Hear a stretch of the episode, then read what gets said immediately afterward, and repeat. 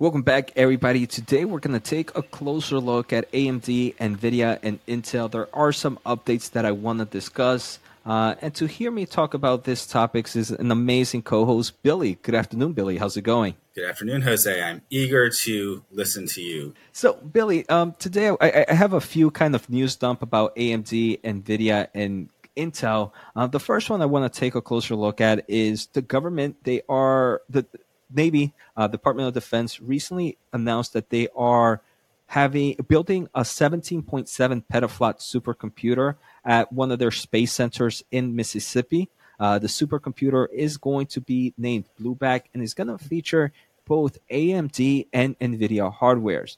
I am honestly shocked, um, not shocked, um, excited that th- by their specs. Um, if we take a closer look at Blueback, um, it is going to be powered by AMD's fourth generation CPU, Genoa. What really grabbed my attention, it is going to be pow- be using an AMD's MI300A APUs. Um, and I, I, I, believe the MI the MI300A this is going to be a mixture of CPU and GPU performance. Uh, so it's pretty interesting to see um, the uh, AMD gets some form of customers in that market already. As we know, the MI300 is expected to come out in the fourth quarter of this year, and it's already sampling to customers. I'm wondering if the I'm guessing already that the, the Department of Defense might have been some of those customers that they were sampling some results to. Uh, it's also going to be powered by NVIDIA's L4 GPUs, their L40 GPUs. The L40 GPUs tend to be good for inference devices. So I wonder what this kind of supercomputer is going to be used. Um, but the Blueback will be and will enter production service in 2024, replacing three older systems. Um, so again, I, I don't think this is a reason to go out there to buy or sell AMD or Intel, um, but I do believe it kind of shows that hey, uh, these GPU and, and, and semiconductor solution products are not just being used by cloud server providers. They obviously have a market opportunity here uh, by the by, by, the government and more importantly, the Department of Defense. Um, Billy, any thoughts here on this quick update for on, on this first drop that I have for AMD and NVIDIA? Discover the world of semiconductors without getting lost in the technical jargon. My new membership offers a perfect balance for investors looking to understand this exciting market.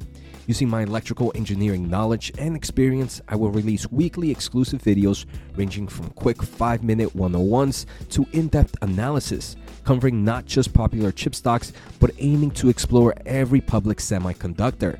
Plus, join the private community of like minded investors. Finally, I want to thank the Motley Fool for sponsoring this video and check out fool.com slash Jose for the 10 best stocks to buy now. With that link, you get a promotional offer for the subscription service. Now, let's continue with today's episode. And then I just have one more slide here, Billy, and this is kind of talking about data centers. Obviously, in the semiconductor space, um, one of the big bullish trends right now is AI, and uh, one of the big investments for AI right now is the increased demand for infrastructure.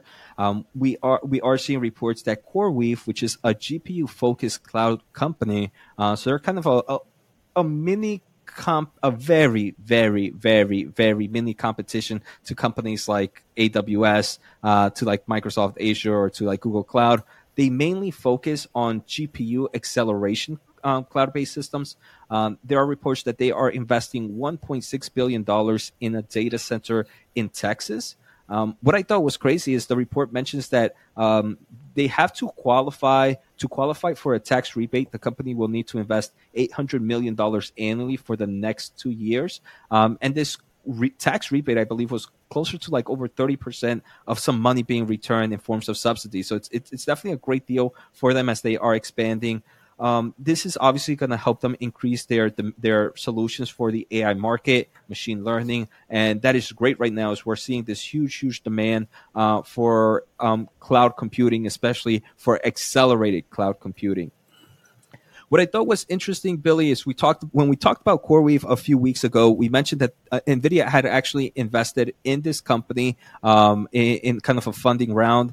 Uh, and the great thing about that is because Nvidia invests in them, sometimes they get priority access to GPUs, which can obviously create a nice competition and a nice kind of I- improvement uh, for this clouding company. Um, CoreWeave also did sign have a partnership with Microsoft for multi-year, where CoreWeave will, if they don't, if they have, if they have any open open clouding solutions, they can kind of give that that power or that computational power to Microsoft, and Microsoft will pay off to some extent for that power. So, uh, pretty interesting there. CoreWeave's pretty small. They re- right now only have three data centers: one here in New Jersey, one in Las Vegas, and one in Chicago. This would be their fourth region in in, uh, in Texas. So it does seem like it does seem like they're trying to hit uh, all different regions within the United States uh, to probably maybe help out with things like latency.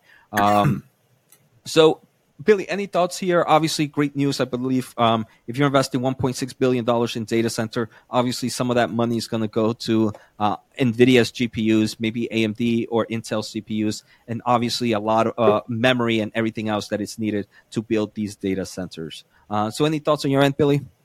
Yeah, this is all good. Interesting model that CoreWeave has, has pivoted to. I guess they're saying we're going to build out these advanced clusters and then we'll uh, resell it, I guess, to Microsoft Azure, and then Microsoft doesn't have to spend the capex building out these; they can just sort of lease the AI capacity from CoreWeave. So it, it's definitely an interesting model, um, as opposed to Microsoft building out everything itself. Um, and it, I mean, it looks like it's working. Uh, they, they're spending a lot of money. Looks like they're going to get some subsidies from it, um, at least local subsidies, and probably, probably I'm guessing probably some CHIPS Act subsidies too. So, um, well, I don't know. They do data centers, but maybe. Um, in any case, uh, good for the equipment, good for memory demand, good for servers. Uh, hopefully, things are beginning to turn back up we're still in this trough with a sort of an uncertain outlook. Um, but it looks like the U.S. could be investing still, even if other parts of the world, like China, are still in the doldrums. So uh, we'll have to see. Yeah, definitely. Thank you for that, Billy. And I think this is a great way to end this update. So thank you.